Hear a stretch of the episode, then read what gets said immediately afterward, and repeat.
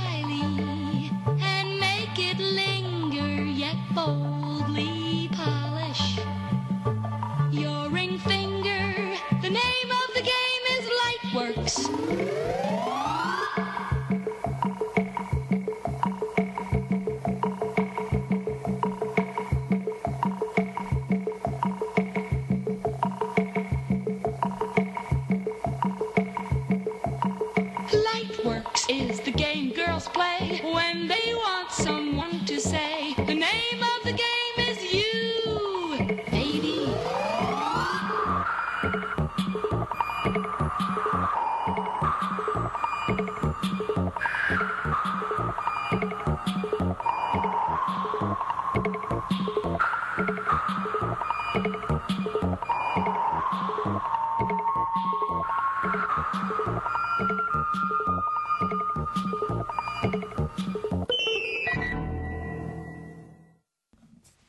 podcast 112, and it is entitled Kipling's Light Works, a slight play on Raymond Scott's, to my way of thinking, exquisite number that we've just heard.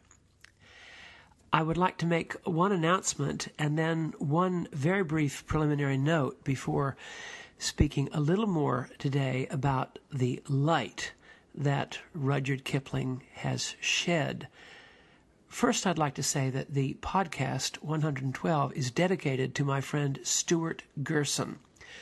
Stuart is not only someone who understands Rudyard Kipling very deeply and really knows Rudyard Kipling's work in a, um, a systematic uh, and really vigorous way, but he's a friend who combines tremendous intellectual comprehension, curiosity, and uh, penetration with heart.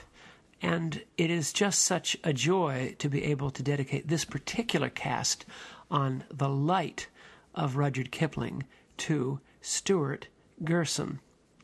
The note I want to add has to do with Mrs. Bathurst. Mrs. Bathurst, of all of Kipling's short stories, is probably the one that has been the most written about and the most considered and the most excavated because modern critics consider it a very early example of what today is called postmodernist or anti modernist narrative, which is to say that the very alarming and um, um, unsettling and really grim story, Mrs. Bathurst, is in fact a story within a story within a story. I won't explain that, but that is in fact what I believe it is narratively. It is a story within a story within a story. And because um, Kipling deliberately left out as much as possible uh, of, of, of, chronological details that might help us to understand what really is happening in this enigmatic tale, Mrs. Bathurst. It uh, is grist for the mill for critical voices and critical students. However, I believe personally that there is a key to understanding Mrs. Bathurst that I have not read in the uh, lengthy and um, almost inexhaustible uh, study of this great short story.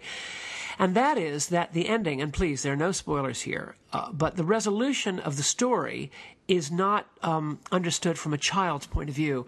Uh, Kipling was a person who was enormously in touch with his inner child. He spoke about this often in many uh, places, and um, it comes into his work frequently. That there, that's why he wrote the Jungle Book, after all, and several of the stories of Puck of Pook's Hill, but definitely the Jungle Book. He had a flair or an inner uh, access to the archaeology of his life as a child that was almost unparalleled. In every age, we need people like this.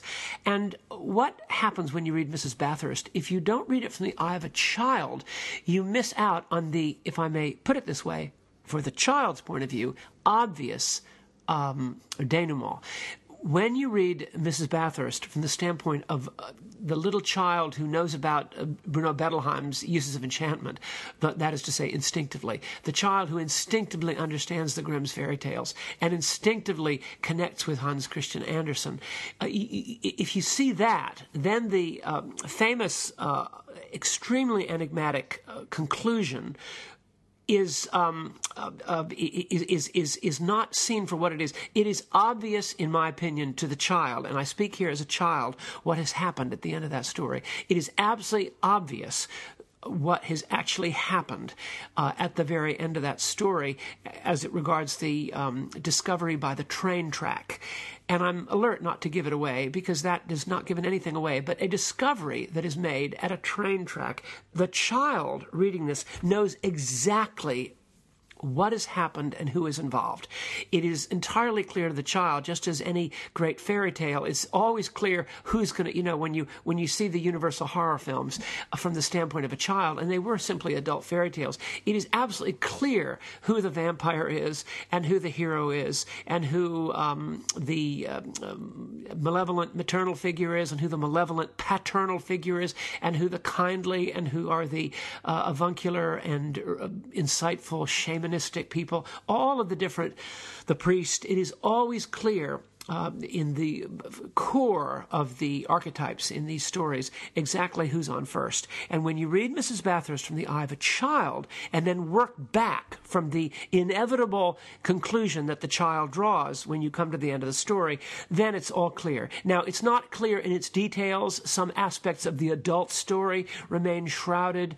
The chronology is definitely something to really work up, and I very much admire the critics who have done extensive kind of um, confabulations or um, constructions of what the precise chronology is of the events told, which are actually over a short period of time in absolute terms in Mrs. Bathurst. But the where it is going is 100% clear to the child when you read it. That's why I remember first reading it and I knew exactly what had happened.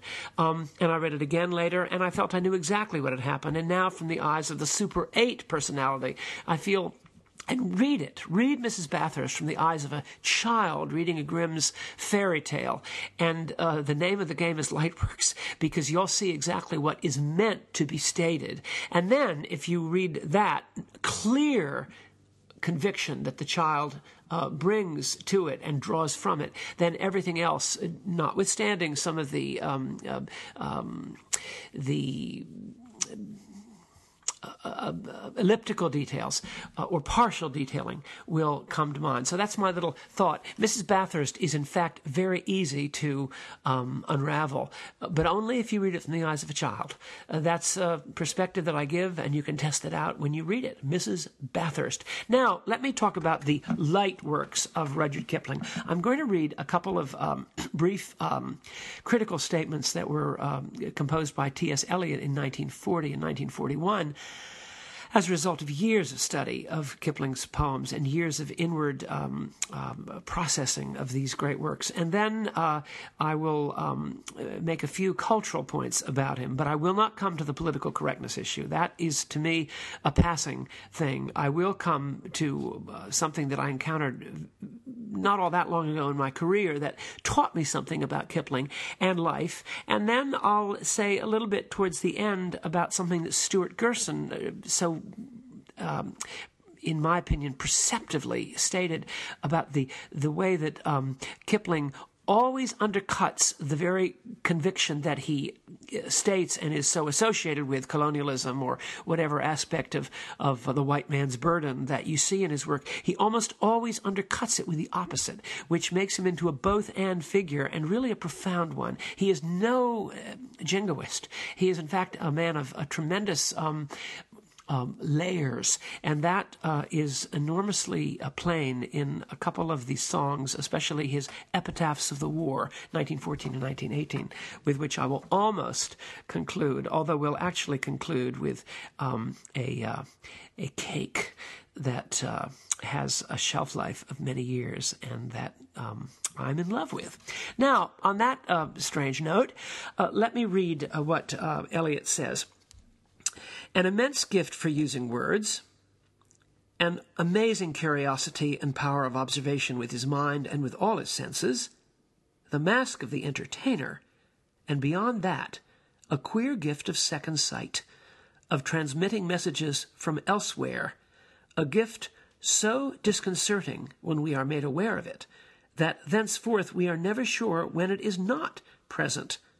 All this, concludes Eliot on page 22 of his intro, all this makes Kipling a writer impossible wholly to understand and quite impossible to belittle.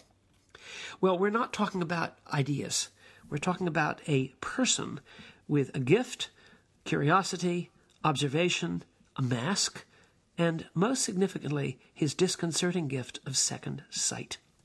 Now, that quote leads to an immediate uh, second quote, which relates to um, a point I want to make concerning uh, his most famous, was once his most famous poem, uh, Recessional. And here it is uh, where um, we have a point on page 33 where Kipling says this, and this is relevant I believe, to the listeners of this podcast who are um, coming from the standpoint of Christian faith, as I am, and am trying to learn from this magician, as Collingwood called him. R.G. Collingwood called him this great uh, Joe Meek alchemist of uh, of truth and experience that uh, adds something uh, very rich to what you might call a Christian perspective also on reality. He writes this Kipling's vision is not a Christian vision. This is Eliot writing now. It is not a Christian vision, but it is at least a pagan vision, a contradiction of the materialistic view. It is the insight into a harmony with nature which must be reestablished if the truly Christian imagination is to be recovered by Christians. Well, that is very interesting. And what I want to say is uh, here is that um, Kipling's um, sense of oneness with nature and oneness with reality, which is a capital R and which is God's reality, because he was a theist. Rider Haggard, his great friend, whose um, grandson, I believe, uh, or maybe great grandson, was a um, director in England who directed Nigel Kneale's um, almost ultimate work, uh, The Quatermass in 1980. But Haggard uh, always said of uh, Kipling that Kipling had, had his, his Christian uh, experience had been deeply damaged by a very legal uh, and heavy-handed early childhood experience with a what he called the woman as evangelical with a capital E, which is uh, something to look at in his short story Baa Baa Black Sheep, which if anyone has ever encountered the kind of negative Christianity uh, form of it, which Kipling did in their own life, will be most edified and fructified by Baa Baa Black Sheep. Uh, but Kipling, nevertheless, was a theist, and he was terribly at pains not to um, take the credit. He was also an artist, and therefore he saw the. Um, I'm going to bring this out in a few minutes. He uh, saw the uh, the need for any creative person to ultimately uh, transfer the credit for inspiration away from himself because he knew it didn't come from himself. That real inspiration or the muse was always something uh, external to him. And uh, so, therefore, he was very much uh, uh, consistently at pains from beginning to end, right up to the very last story he wrote, which is a story about Ben Jonson and William Shakespeare. Um, uh, composing a section of uh, Isaiah um, and also of Ezekiel, I believe, um, for the translators of the King James Bible in 1610 or 1609. Fascinating story. It was Kipling's last story and was not anthologized, and therefore you have to look at. You can find it. Uh, I think it's called a proof of Holy Writ and it's all about the creative process in terms of the great creator, Shakespeare with Ben Jonson, bowing the knee to something that is beyond himself. It's very, very theist and uh, actually very Christian in my view, but also reflects the humility which this man was always eager to uh, portray, but it was a humility before the power of reality and the power of something beyond your ken, your individual human gifts. And I want to talk about that in a few minutes. And what uh, Kipling is able to do as a humble theist, uh, albeit not a Christian, is to bow the knee before the larger vision of the world, the reality, the cosmos, character, human weakness, human vulnerability, and uh, human transmission of the life force, which is nevertheless nothing that we we control or can manage. And um, you, you, you see this particularly in recessional, which uh, is considered by many people to be his uh, was considered by many people to be his um, greatest uh, contribution to the popular imagination. And I'm uh, going to read it for a minute, and then I'm going to refer to the children's song and the Episcopal Church. Recessional, 1897.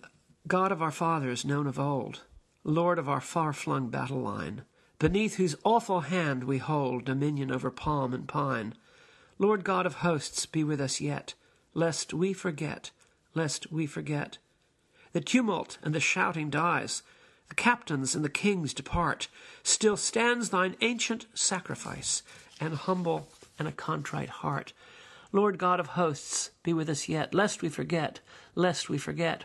Now, note, he's going to talk about what we would call the British Empire, and yet he typically, and this was Stuart's insight, he's going to take away from what appears to be an, uh, an affirmation of colonial power and reach by talking about the fact that all these things are melting away and are fabulous. That is to say, they're phantasms. And one day, even soon, we will be left without anything called a human empire. And that is the bottom line of, of the faith position. And uh, Eliot believed that the recessional was one of the great hymns ever written, but I want to comment more on that in a minute. Far called, our navies melt away. On dune and headland sinks the fire. Lo, all our pomp of yesterday is one with Nineveh and Tyre. Judge of the nations, spare us yet, lest we forget, lest we forget. If, drunk with sight of power, we loose wild tongues that have not thee in awe, such boastings as the Gentiles use, or lesser breeds without the law. Lord God of hosts, be with us yet, lest we forget. Now he compares the declining empire of which he is writing at its apogee in the concluding verse of Recessional. He compares it actually to heathenism and idolatry. For heathen heart that puts her trust in reeking tube and iron shard, all valiant dust that builds on dust, and guarding calls not thee to guard. For frantic boast and foolish word, thy mercy on thy people, Lord. We might almost call that recessional American foreign policy. Drones, control, 2012. But my point is, this is a theist view.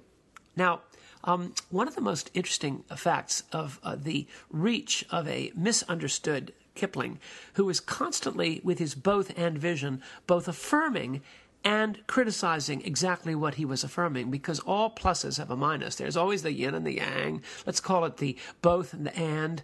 Uh, in German, the, the, the, the, what we see in the Kehrseite, the underside, there's always the, the Seite, the page we see, and there's the Kehrseite or underside. Herr Moltmann always said that the, um, uh, the uh, prosperity of Europe and North America uh, was built on the underside of, uh, isn't that classic? It always happens.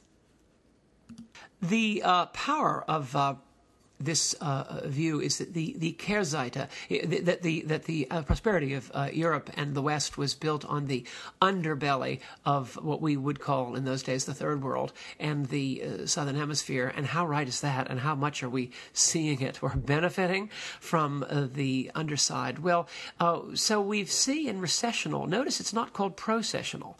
It's called recessional. And here at the very height of the things that he is supposedly affirming in his stories, and he's not if you actually read them, nor is he in his poetry, he writes something called recessional. In other words, the tide is going out. It's not the the sun uh, will always the sun is the sun will never set on the British Empire. It's actually the sun is setting on the British Empire, and that is the power of it. But interestingly enough. This hymn, which was often sung in days of yore, say in my own denomination, the Episcopal Church, and is in the 1940 hymnal, was cut in the 1982 hymnal. Now, why was it cut? Well, it was cut for the same reason that later on another hymn that I'll conclude this podcast with, called the Children's Song, which I'll speak about, was also cut. There is no Kipling text in the 1982 hymnal, which we use today in church on Sundays. There's no Kipling text. He was regarded as massively politically correct and a relic and a skeletal relic and possibly even a malignant relic of a bygone days of a kind of um, Eurocentric supremacy, which it was all of our duties to resist and overthrow. Well, that's not true. Um, the children's song is not strictly speaking, explicitly Christological, but it is utterly gracious and repentance oriented and uh, God's grace rooted, as I'll say at the end. And recessional is, in fact, a highly ambivalent and ultimately affirming of the recessive character of control and the regressive character. What did uh, Gerald Heard say? We go from success to succession to surcease to decease, to death, to cremation. Well, take that. That's in a story by Gerald Heard, H.F. Heard, as he's known in his short stories, which I think is called The Arousing of Mr. Bradagar. The Arousing of Mr. Bradagar. Well, that's the fact. It, we go from apparent success to, or the failure of success, to succession, which always um, takes us away, to surcease, to death, to decease, to cremation. Well, um, why was these uh, hymns cut? They were cut, uh, and I was a part of a subcommittee that worked on the 1982 hymnal. I just don't talk about it, but I was actually part of a committee that was chaired a subcommittee of the committee to edit the 1940 hymnal for use in the Episcopal Church in 1982. That was headed by the very distinguished English uh, organist and choirmaster Alec Wyton, W Y T O N, who was at that time the organist, choirmaster, and um, music director of St. James Church, Madison Avenue in NYC.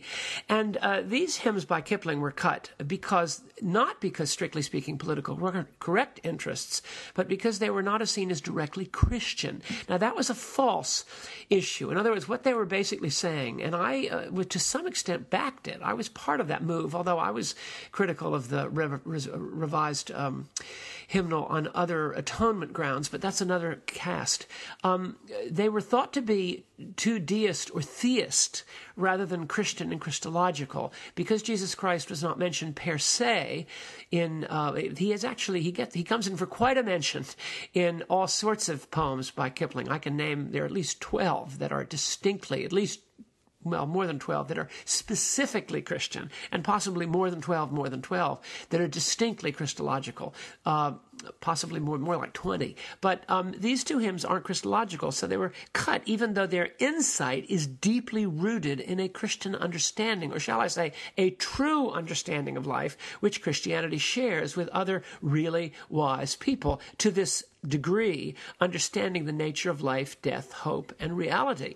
Now, um, so this hymn that I sang as a kid, as a child, repeatedly, like once every two weeks, the children's song in the St. Albans Chapel, the so called Little Sanctuary. These hymns, which we had as our childhood, which John Wayne quotes in um, um, She Wore a Yellow Ribbon, he quotes it twice in She Wore a Yellow Ribbon. He quotes uh, Recessional um, or the fundamental um, uh, great um, uh, antiphon of. Uh, of recessional. He quotes the Lest We Forget. Brilliant, deep memorial there, which is also Cousins esque.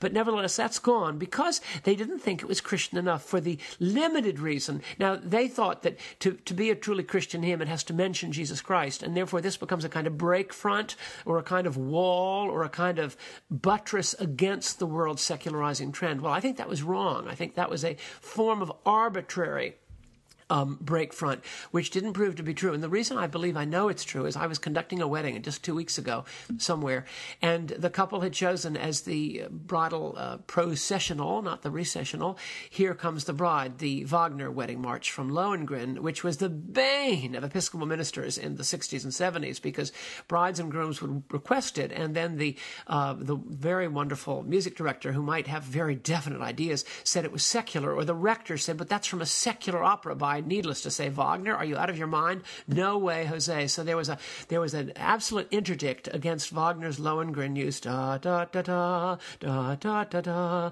da da da da da da da da da.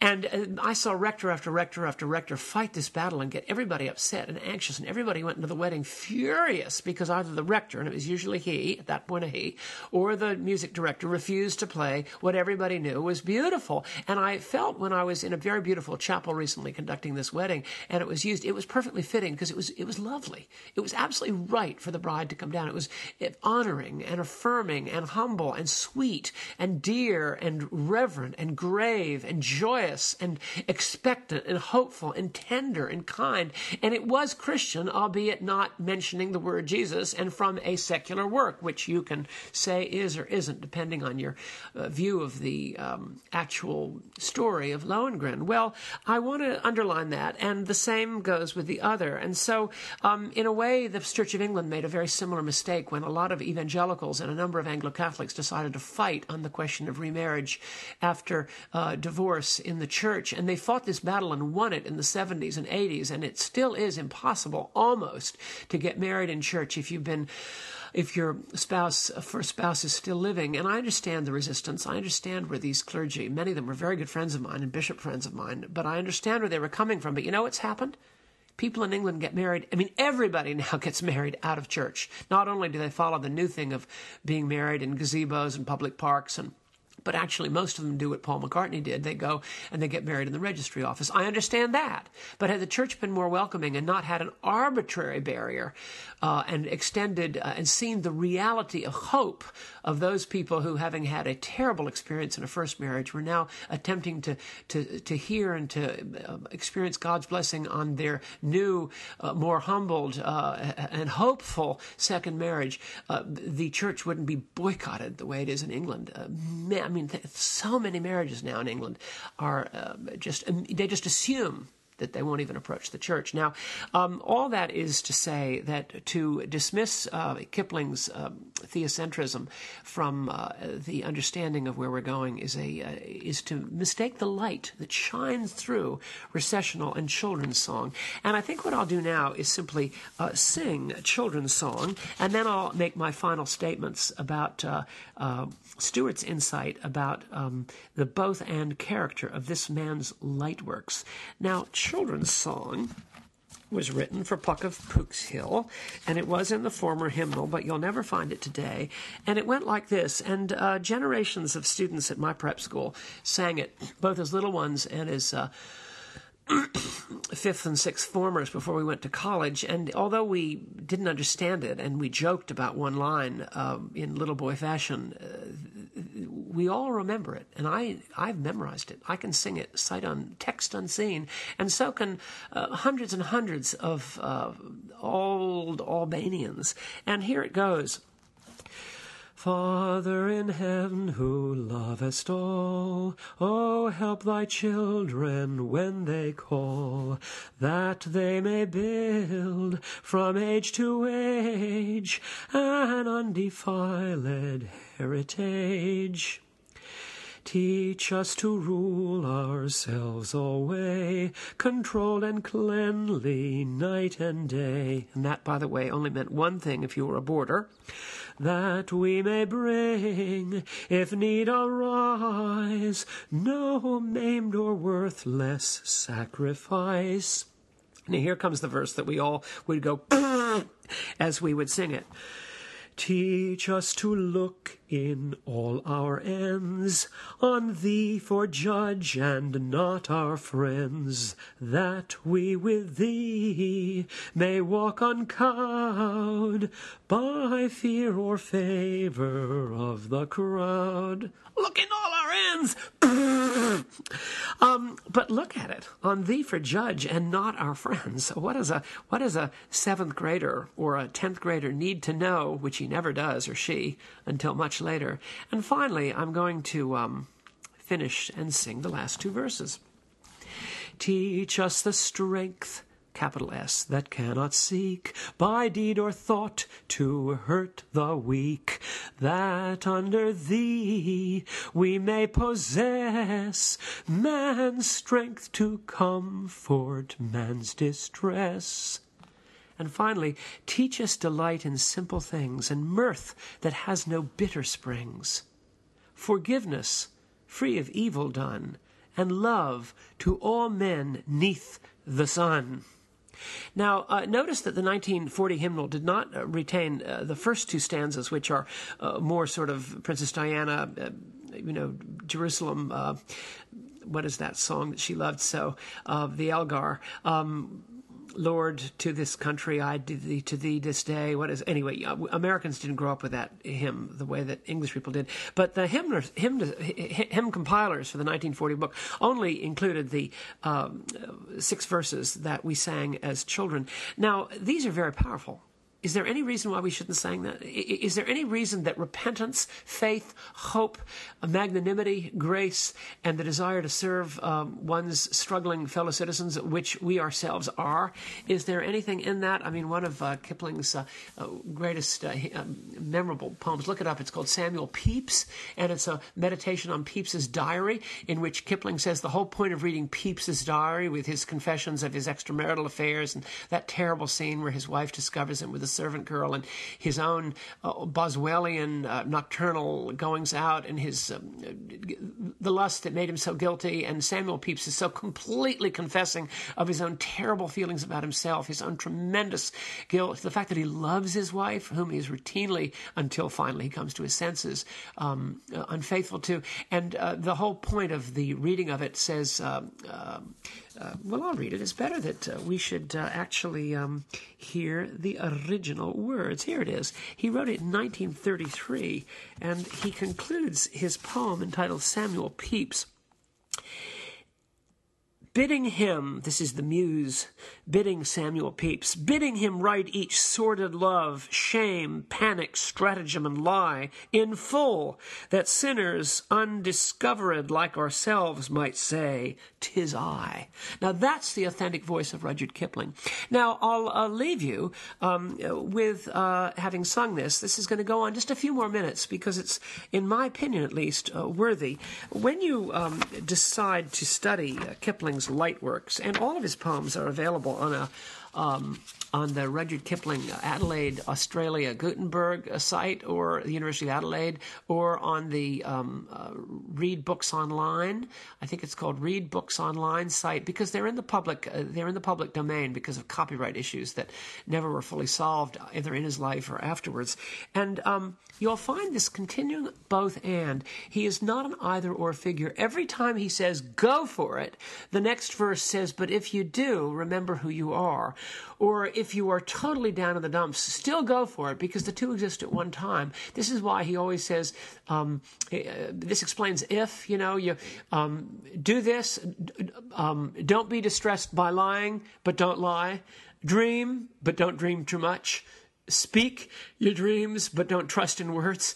Um, love, but do not feel you need to be loved. Uh, he always takes away with the left hand what he gives with the right in such a way that the truth is honored. And so to say that he is a particular kind of an ideologue is entirely not true to the actual spirit of the hymns. And I've been through all of them. I think White Man's Burden probably is the one that most comes to being a kind of noblesse oblige uh, kind of thing with le- the less um, really of the Kehrseite, the underside, but all the others from Mandalay to When East is East and West is West, read that if you want to see the uh, the real uh, unmasking of racism towards the East on the part of a 19th century English um, administrator.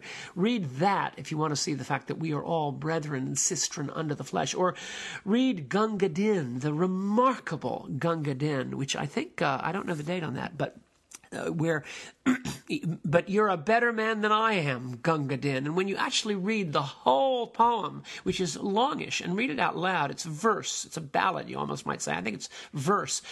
The overwhelming um, affirmation of the civil rights struggle, as it is affirmed in the noblest possible way, spanning even the existence of heaven and hell and the afterworld, to quote Prince, you will see in Gunga Din uh, the very um, broadening out and really pulling the rug from out from under any kind of arbitrary superiority based on some predicate of race or caste or any intrinsic ad- adjective that describes something that you may have um, about your person that you think makes you superior to anyone else. Uh, any kind of ism is undone by Gunga Din, and uh, you'll see it in Epitaphs of War. And I'm going to um, uh, conclude actually uh, with. Um, the uh, power of a couple of the epitaphs of the war in 1914.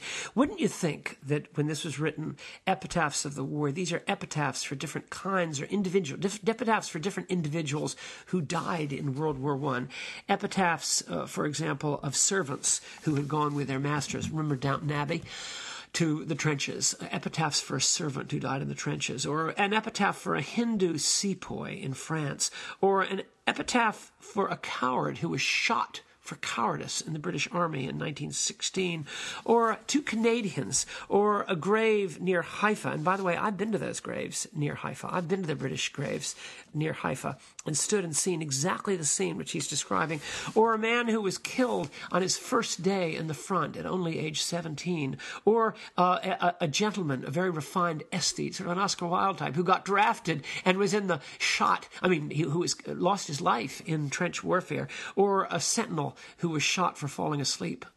I mean, what, is this some kind of jingoistic, chauvinistic thing? Let me read what I regard as the uh, highest and uh, deepest, and um, or a woman who was raped uh, and then revenged uh, in the say Lawrence of Arabia or in Belgium, uh, the uh, Damascus front, um, and or for actors who ended up dying in the fronts.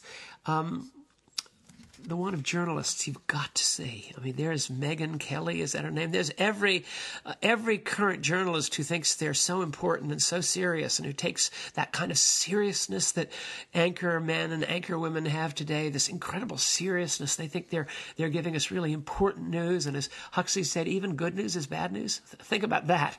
Even I think he said that. I know he said it in Time Must Have a Stop don't even listen to the news because e- as far as your ego is concerned, the acquisitive defensive ego is concerned, even good news is bad news. Oh, well, um, he has an epitaph for journalists. He, he was one with which he clinches epitaphs of war. But my favorite one is this common form, that is to say, the form that you could have put on uh, the, the, common form of an epitaph that could have gone on anyone's tombstone in those vast Passchendaele cemeteries, which still exist. They're there. Um, I know people in Northern Ireland who uh, visit the uh, the Ulster uh, Regiment's uh, vast cemetery for the First World War War dead every single summer in July. Common form, that is to say, here's an epitaph found right in the middle of Kipling's epitaphs for those who died in the war, men and women of all sorts. And this is the common epitaph. If any question why we died, tell them because our fathers lied. Well, um, that's the power of Stuart Gerson's insight, which I believe is the true insight about everything from children's song to recessional, most clearly from 1890, 1897, to um, almost everything he wrote. I could talk about the Mary Gloster, which I think is one of the most wrenching and powerful and romantic and beautiful hymns to sustaining lost love ever written and I don't think myself that there's a problem for modern thinking, but others do, and I'll accept that. The deep bottom line of Mary Gloster, the Mary Gloster from 1894, is something you'll never forget. It reminds me of uh, The Man Who Shot Liberty Valance, the 1966, or is it 1964, film directed by John Ford, who put the cactus rose on Tom's casket. Hallie. Hallie says the Jimmy Stewart character to the Vera Miles character, who put the cactus rose on Tom, the John Wayne's grave. Well, if you were moved by that in the man who shot Liberty Valance, then the Mary Gloster will not fail to move you. And yet it's a long, dialogue complex poem of about eight pages. Well, that's all I had to say, and these are the light works of Rudyard Kipling, and this was episode 112. And I close with some music that is probably the most signal and important and finally resolving music for this subject that I could possibly choose. Thank you so much, and God bless. Every spaceman knows you just gotta have Hostess Twinkies along. Even space girls know it. You get a big delight in every bite. Delicious Hostess cream-filled Twinkies taste out of this world. With luscious, creamy white filling inside, soft golden sponge cake outside. You get a big delight in every bite. Yep, smart spacemen always have plenty of good tasting Twinkies along. Wherever they go. Hostess Twinkies.